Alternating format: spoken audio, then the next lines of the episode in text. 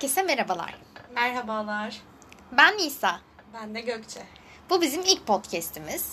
Çok heyecanlıyız şu an. Evet biraz heyecanlıyız çünkü podcast'i çözmeye çalıştık. Nasıl kaydederiz, nasıl yükleriz. Zorlu geldi açıkçası biraz. Bizim gibi çok fazla teknolojiden anlamayan insanlar için birazcık zorlu bir süreç oldu ama çözeceğimize inanıyorum ben. Aslında konuşacağımız çok konu var. Yani konuşmak istediğimiz çok fazla konu var. Çünkü biz zaten sürekli konuşan insanlarız. Ee, ama ilk podcast'imizde ilişkiler üzerinden konuşmak istedik. Evet. Ve şu anda gündemde olan işte pandemi, pandemi ilişkilerimizi nasıl etkiledi, var olan ilişkileri ve var olmayan ilişkileri nasıl etkiledi? Bunları konuşmaya karar verdik. Çünkü kendi aramızda konuşuyorduk. Dedik ki neden insanlarla konuşmayalım bunu? İnsanlarla neden paylaşmayalım dedik. Ve yayına başladık. Kısa ve öz. Evet videoların başındaki bu saçma konuşmalar herkesi biraz fazla sıkıyor. O zaman bir an önce konuya başlayalım. Pandemi döneminde öncelikle ilişkisi olan insanların ilişkileri nasıl etkilendi? Görüşememe, temas kuramama. Ya çünkü ilişkilerde temas çok önemli. Sarılamıyorsun. Yüzde bile görüşemiyorsun. Sadece telefon üzerinden kurulan bir iletişim var. O zaman ben sana şunu sorayım. Senin ilişkini pandemi nasıl etkiledi?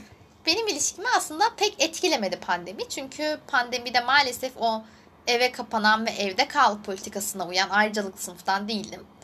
Genel olarak hep dışarıdaydım. Sokağa çıkma yasakları da dahil olmak üzere mesleğimden kaynaklı. O yüzden tabii ki sevgilimle de her gün birlikteydik. Yani bizi etkileyen bir durum olmadı. Ama yakın çevremde birçok insanı çok fazla etkiledi. Seni dinleyelim Gökçe. Senin ilişkin nasıl etkiledi?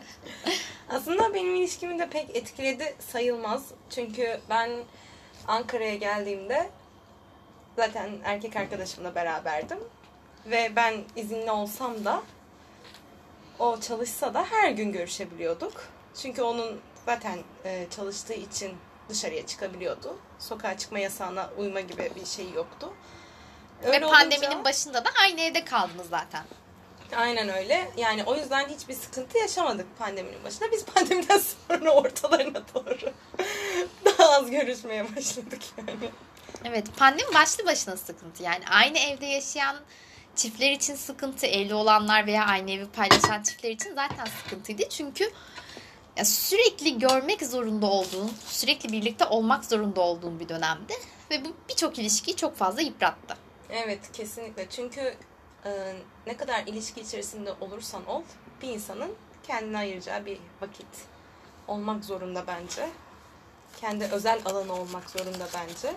Ve bu pandemide insanlar kendi özel alanlarına çekilemediler yani. Aynı evde yaşamayan çiftler için de şöyle bir sıkıntı oluştu. Uzak mesafe ilişkisine döndü ilişkiler.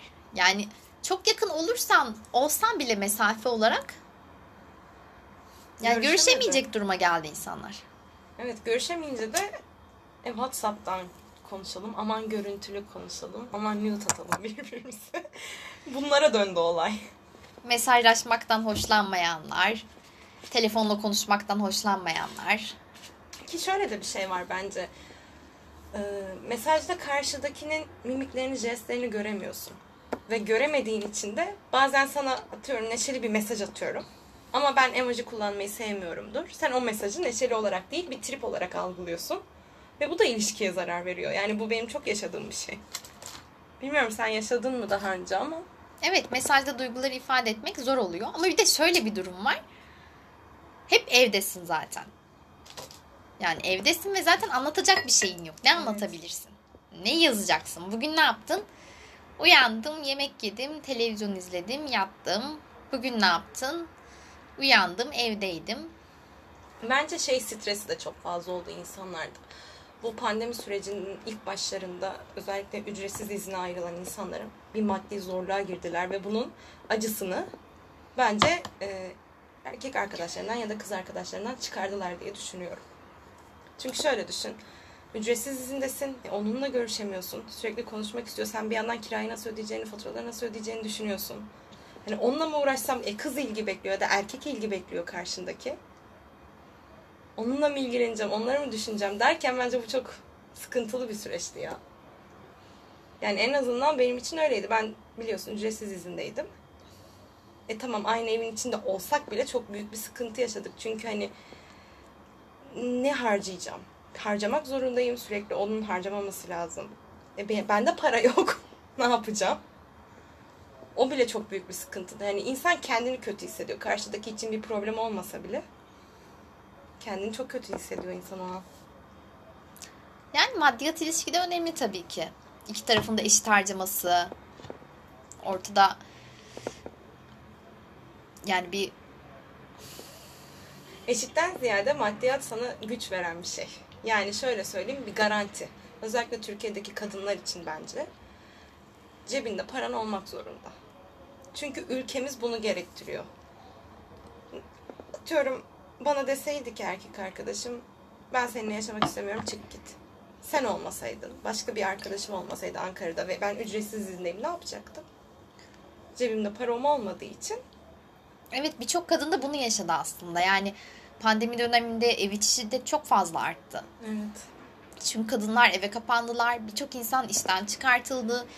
İşten çıkartılan öfkeli insan partnerine yoğun bir psikolojik ve fiziksel şiddet uygulamaya başladı. Evet.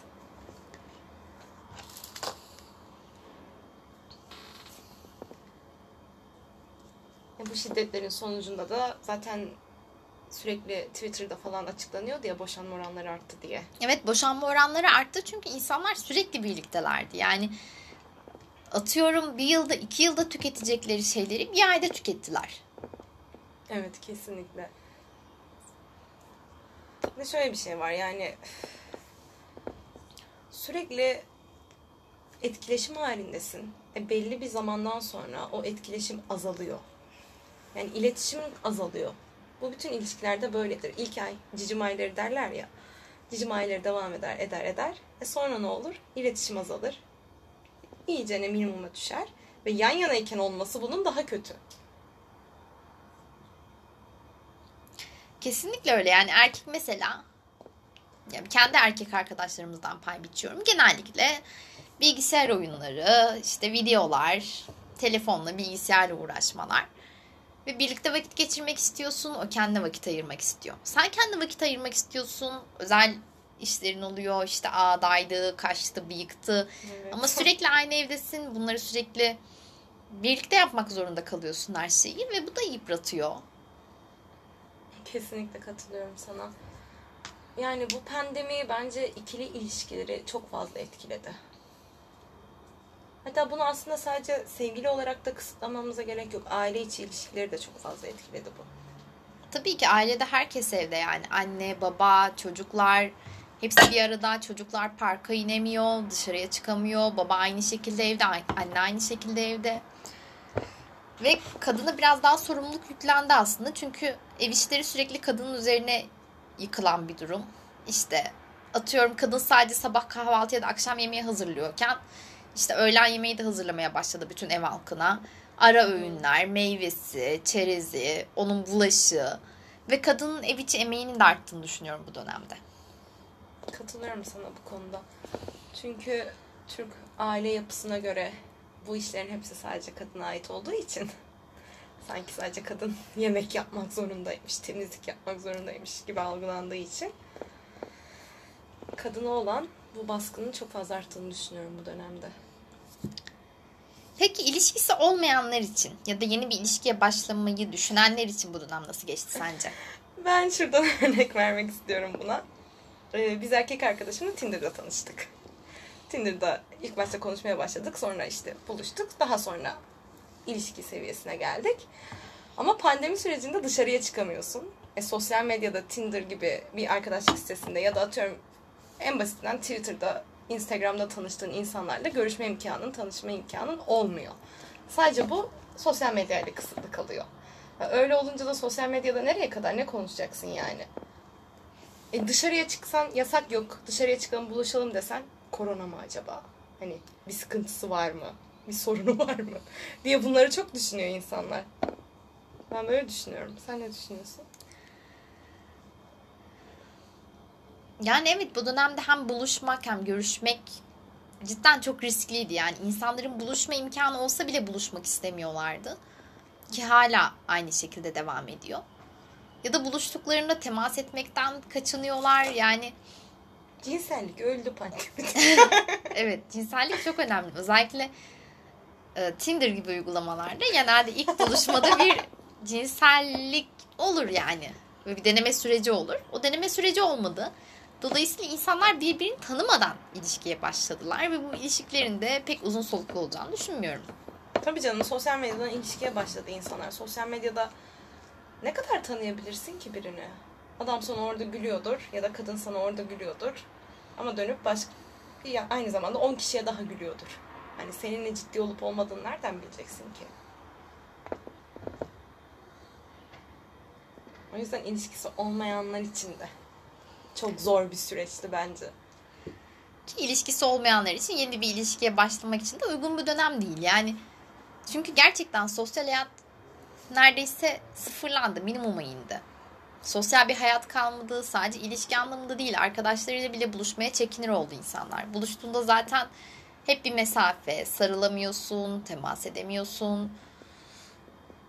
Yani birçok mekan kapandı zaten bu dönemde. Hani dışarıya çıksak nerede oturacağız? Eve gelse kapalı ortam. Onun evi Aynen. temiz mi? Benim evim temiz mi? Bende hastalık var mı?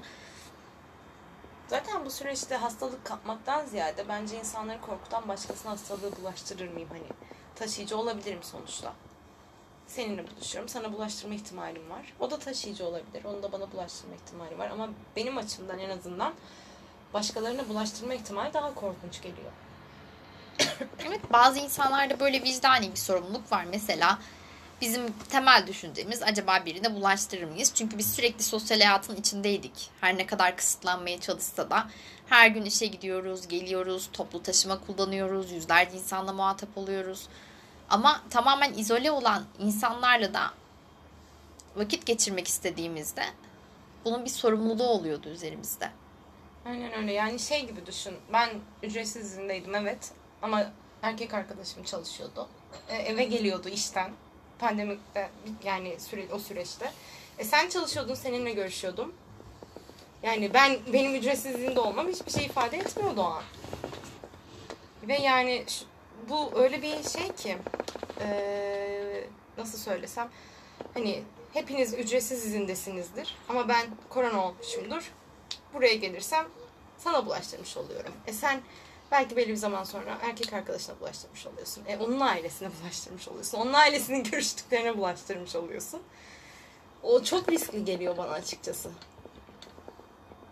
Şahsen ben olsam da ne yapayım yani.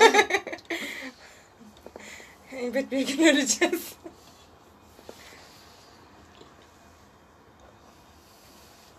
Yani bu dönemde özellikle şeyin de sıkıntı olduğunu düşünüyorum ben. İnsanlar sadece sosyal medya üzerinden değil genelde dışarıda sosyalleşirken birileriyle tanışıyor, birileriyle etkileşime giriyor. Ne bileyim konserlerde ya da bir mekanda. Yani hep kalabalık ortamlarda insanlar bir etkileşime giriyor ve böyle bir kalabalık ortamda da bulunamıyor insanlar. Evet. Hani yazın gelmesiyle birlikte sanki hiçbir şey yokmuşçasına herkes bir yerlere akın etti. Tatiller, işte barlar doldu falan filan. Tatile gideyim ama çocuğum okula gitmesin pandemi. Evet. Yani hem ilişkisi olanlar için hem de ilişkisi olmayanlar için bence çok zorlu bir süreç bu. Yani bizim açımızdan biraz daha kolay. Evet ben de çalışmaya başlayalı bayağı oldu. E zaten Nisa hep çalışıyordu. Bizim için bir şey fark etmiyordu. E çünkü toplu taşıma kullanıyoruz. E sürekli insanlarla iç içeyiz. Yani başka insanlarla görüşüyoruz, ediyoruz işimiz gereği. Bizim için zaten artık bir normalleşme başlamıştı. Ama bu normalleşmenin başlamadığı insanlar vardı. Yani kendilerini aylarca izole edip daha sonradan çok okuduk onu yani. Adam yazıyor işte diyor aylarca evdeydim evdeydim. Sonra bir anda korona pozitif çıktı diyor. Yani- Evet o da çok saçma bir durum. Evet. Çünkü biz sürekli dışarıdaydık. Yani Evet. sürekli çok kalabalık ortamlarda çok fazla bulunduk. Metroya biniyoruz, işe gidiyoruz, iş yerinde sürekli birileriyle görüşüyoruz, tokalaşmak zorunda kalıyoruz, temas etmek zorunda kalıyoruz. Sürekli bir şeylere dokunuyoruz, market alışverişi yapıyoruz, eve dönüyoruz. Hani belki bulaştı ama farkında değiliz. Belki hafif atlatıyoruz. Onu da bilemiyoruz ama gerçi testlerimiz negatif çıktı ama ama aylarca değinmek istiyorum. Evet. Bir saniye çok dertliyim o konuda çünkü.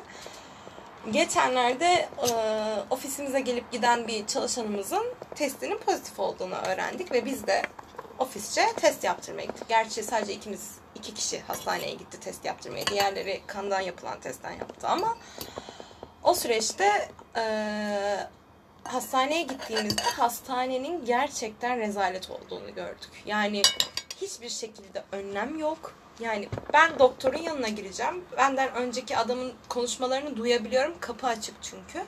Adam diyor ki pozitif çıktım ne yapacağım? Adam çıktıktan sonra pat diye ben giriyorum. Doktor diyor ki oturun. Yani az önceki adamın oturduğu yere ben nasıl oturabilirim?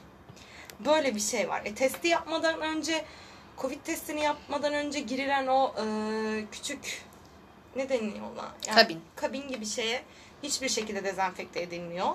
Sen pat diye giriyorsun o çıktıktan saniyeler sonra. Yani hastaneler o kadar rezaletti ki zaten söylenen sayının üzerinde kesinlikle hasta var. Çünkü hastanede herkes pozitif. o da yani şey dedik hatta teste gittiğimiz arkadaşımızla.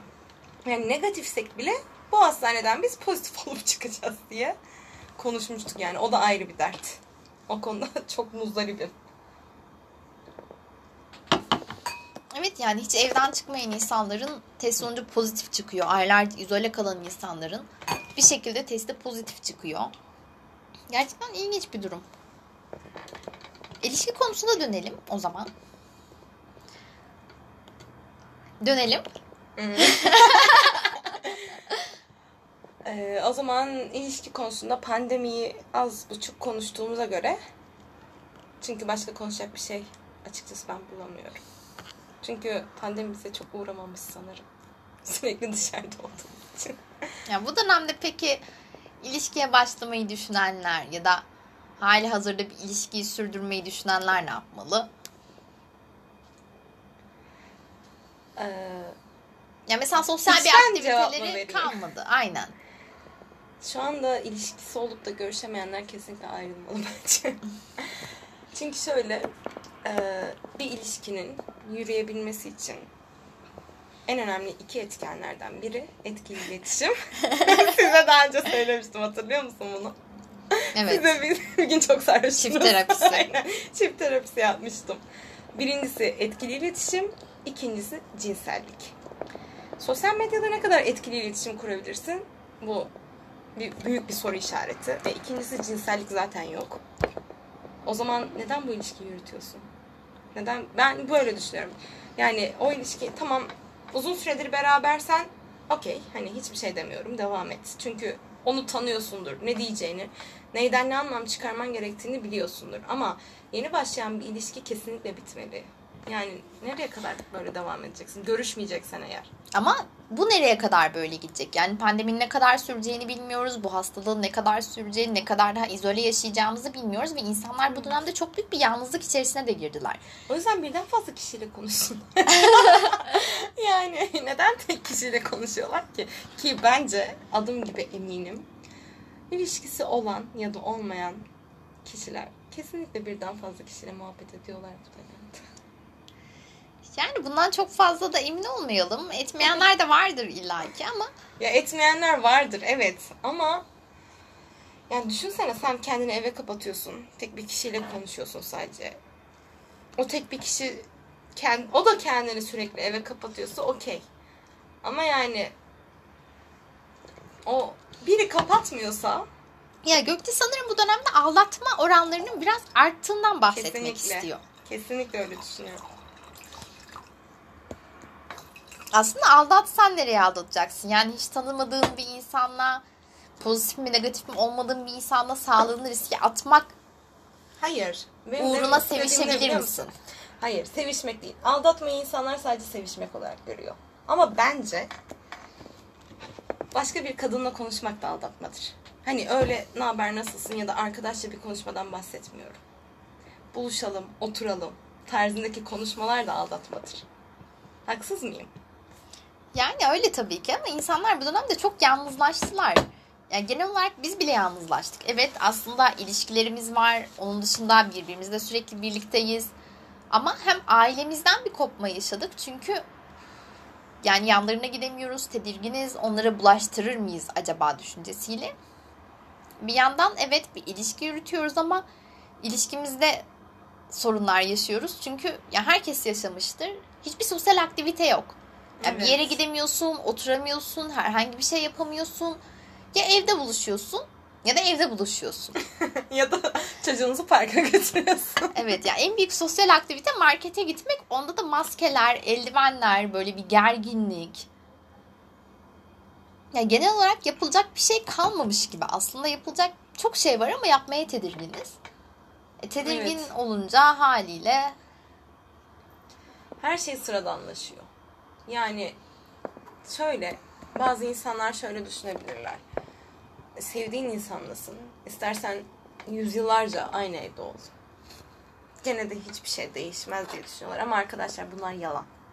Yani kimse kusura bakmasın ama bizler insanlar farklı şeyler yapmak isterler. Farklı yerlere gitmek isterler. Farklı yerleri görmek isterler. Farklı aktivite yapmak isterler. Yani şöyle düşün. Sen ömrün boyunca aynı kitabı okuyup aynı filmi mi izliyorsun sadece?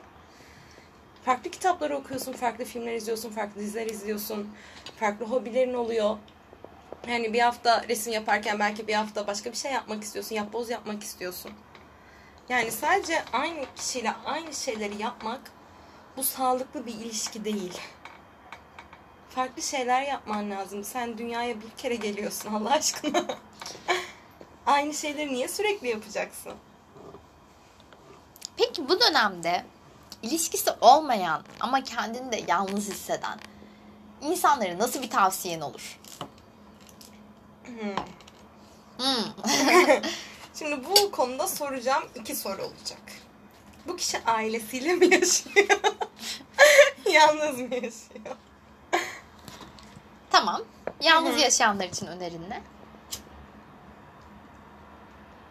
Yalnız yaşayanlar için önerim eğer zaten çalışıyorsa çıkıp başkalarıyla tanışmaları yani.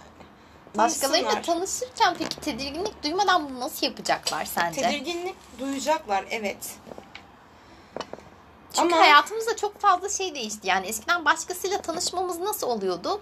Aynen, İşte yani çok, kolaydı. tanışmak istiyorsak yani çok böyle yalnız hissediyorsak gidiyorduk bir yere atıyorduk kendimizi içiyorduk dans ediyorduk öpüşüyorduk konuşuyorduk tanışıyorduk bir şekilde. Evet. Şu an bunu yapmaya korkuyorsun çünkü bir yere gidip tanımadığın bir insanla konuşamıyorsun yani o kadar yakın bir temasta bulunamıyorsun öpüşemiyorsun birlikte dans edemiyorsun. yakın temasta bulunmadan konuşmaya çalışacaksın. Yani ya da sosyal medyayı kullanacaksın dediğim gibi. Sosyal medyadan mesajlaşacaksın onunla. Olmadı mı başkasıyla mesajlaşacaksın. Olmadı mı başkasıyla mesajlaşacaksın. Evet Yani olana kadar başkasıyla mesajlaşıp Ya bu dönemin bitmesini bekleyeceksin. Bu dönem bitince de mesajlaştığın insanlarla sırayla öpüşeceksin. Hangisi daha iyi öpüşüyorsa onunla devam edeceksin. ya da eğer hani bu yalnızlıktan rahatsız olmayan insanlar da vardır diye düşünüyorum yani. O insanlar gibi kendini izole edip hiç gerek duymayacaksın kimseyle konuşmaya. Arkadaşlarınla konuşursun sadece, ailenle konuşursun sadece. Kendini geliştirmeye yönelteceksin ama e, bu pandemi sürecinde Türk halkının kendini pek geliştirmeye yönelttiğini düşünmüyorum. Geçen Twitter'da da okumuştuk ya sen söylemiştin hani hani 6 aydır evde yatıyorum ama hiçbir şey yapmadım diyen biri vardı. Gerçekten evet, hep böyle öyleydi. insanların planları var işte 6 ay boyunca hiçbir şey yapmak zorunda olmasan ne yaparsın? İşte ben de mesela ilk pandemi başladığı dönemlerde böyle 14 günlük karantina olsa kendime plan yapmıştım işte şöyle yaparım böyle yaparım. Mesela spora başlayacaktım. Sonra çok sağlıklı beslenecektim. Spor yapacaktım bol bol. Yoga yapacaktım.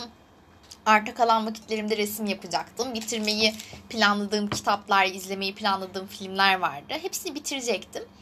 Tabii ki benim böyle bir şansım olmadı. Çünkü Hayır bir şey diyeceğim. hep Senin çalıştım. karşında bir örnek vardı bir kere. o kadar süre izinliydi. Evet ama Ne böyle bir izin kız? olsa da bir şey yapmayacağımı düşünüyorum. Çünkü bilmiyorsun ki ne zaman biteceğini. Bugün yapsam mı? Aman diyorsun ya yarın başlarsak tekrar normal düzene geçersek tekrar çalışmaya başlarsak. Bugün dinleneyim. Yarın da dinleneyim. Bir gün daha dinleneyim.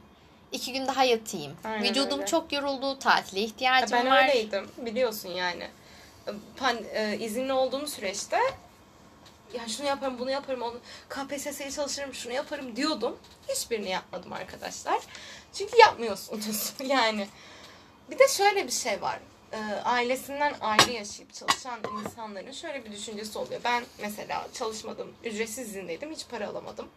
E, şu an mesela bir 14 günlük izinde olsam 14 günlük paramı alamayacağım gene. E kirayı nasıl ödeyeceğim? Faturaları nasıl ödeyeceğim şu an? Öyle bir şey olursa onu da düşünüyor insanlar. Peki değinmediğim bir konu var. Biz şu anda tabii ki öğrencilik dönemini bitirdiğimiz için öğrencilerden hiç bahsetmedik. Şu anda birçok üniversite öğrencisi ailesinin evinde mahsur kalmış durumda. Neden? Çünkü üniversiteler açılmıyor. Çünkü uzaktan eğitim konuşuluyor şu an. Gündemde uzaktan eğitim konusu var. İşte aylardır yaz tatili bitsin de kavuşalım diyen sevgililer var. Bitmenin eşiğine gelmiş ilişkiler var. Ve evden kaçmayı planlayan gençler var. evet. Ben şahsen öğrencilik dönemimde ailemin yanında kalsaydım kafayı yemiştim şu an. Sen de yemiştin. Muhtemelen. yani. Çünkü şöyle e, üniversiteyi farklı şehirlerde okuyorsanız eğer özgürlüğünüze çok fazla alışmış oluyorsunuz. Kendi bireyselliğinizi çok fazla öne çıkarmış oluyorsunuz. Ama aile evine döndüğünüzde orada sizin bir bireyselliğiniz, sizin bir birey olarak görünüşünüz yok arkadaşlar. Kesin. Ben kendi ailem, ailemden örnek vereceğim. Bir buçuk sene işsizdim. Ailemin yanındaydım hiçbir şekilde birey olarak var olamadım orada.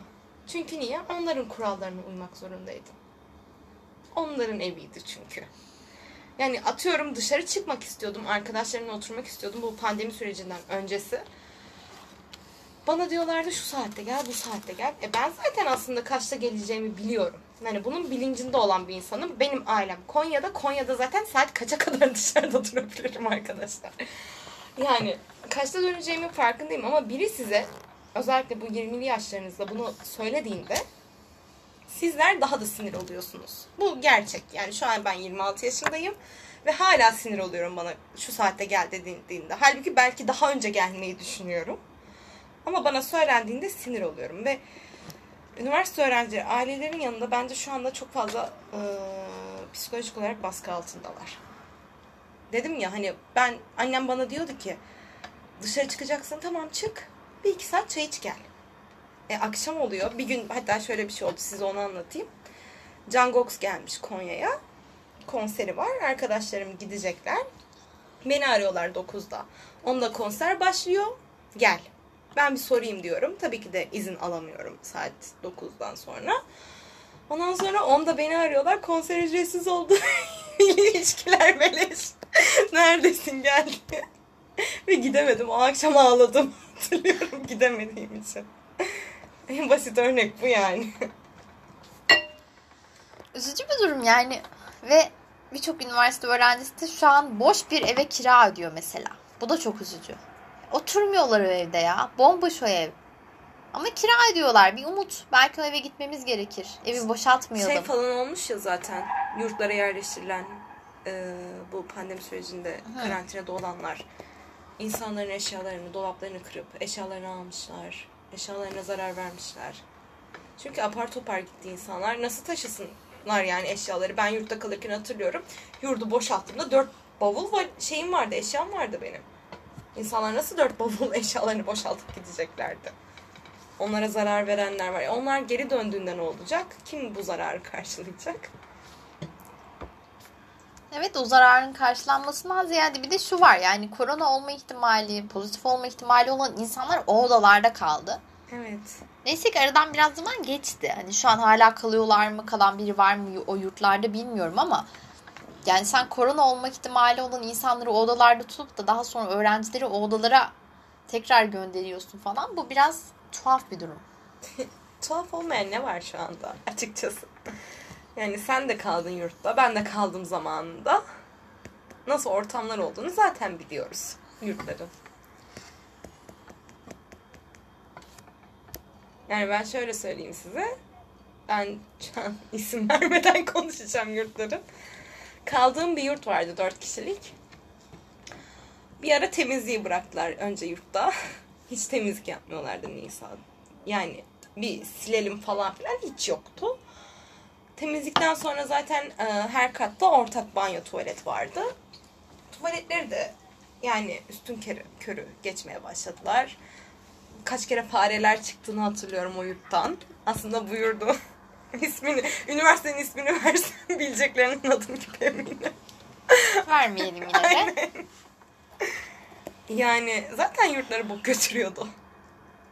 Bir de üstüne korona pozitif olan insanlar kaldı yurtlarda. Evet, pandemi ve ilişkiler olarak başladığımız podcast'imize farklı konulara değinerek son verelim bence. Ne gibi konulara değinelim şu an? Ne istiyorsun? Bence değindik yeterince. Yarım saat olmuş zaten. Tamam o zaman. Pandemi sürecinde ilişkiler hakkında konuşmaya çalıştık şu anda. Ne kadar güzel konuştuk bilmiyorum ama bizim kendi aramızda yaptığımız muhabbetler hep böyle oluyor. Sizinle de paylaşmak istedik. Bir sonraki podcast'imizde acaba sizleri neler bekliyor? Bunu henüz biz de bilmiyoruz. evet. Bir bilinmeyizle doğru. Hoşça kal diyelim o zaman. Görüşmek üzere herkese. Kendinize iyi bakın. Hoşça kalın.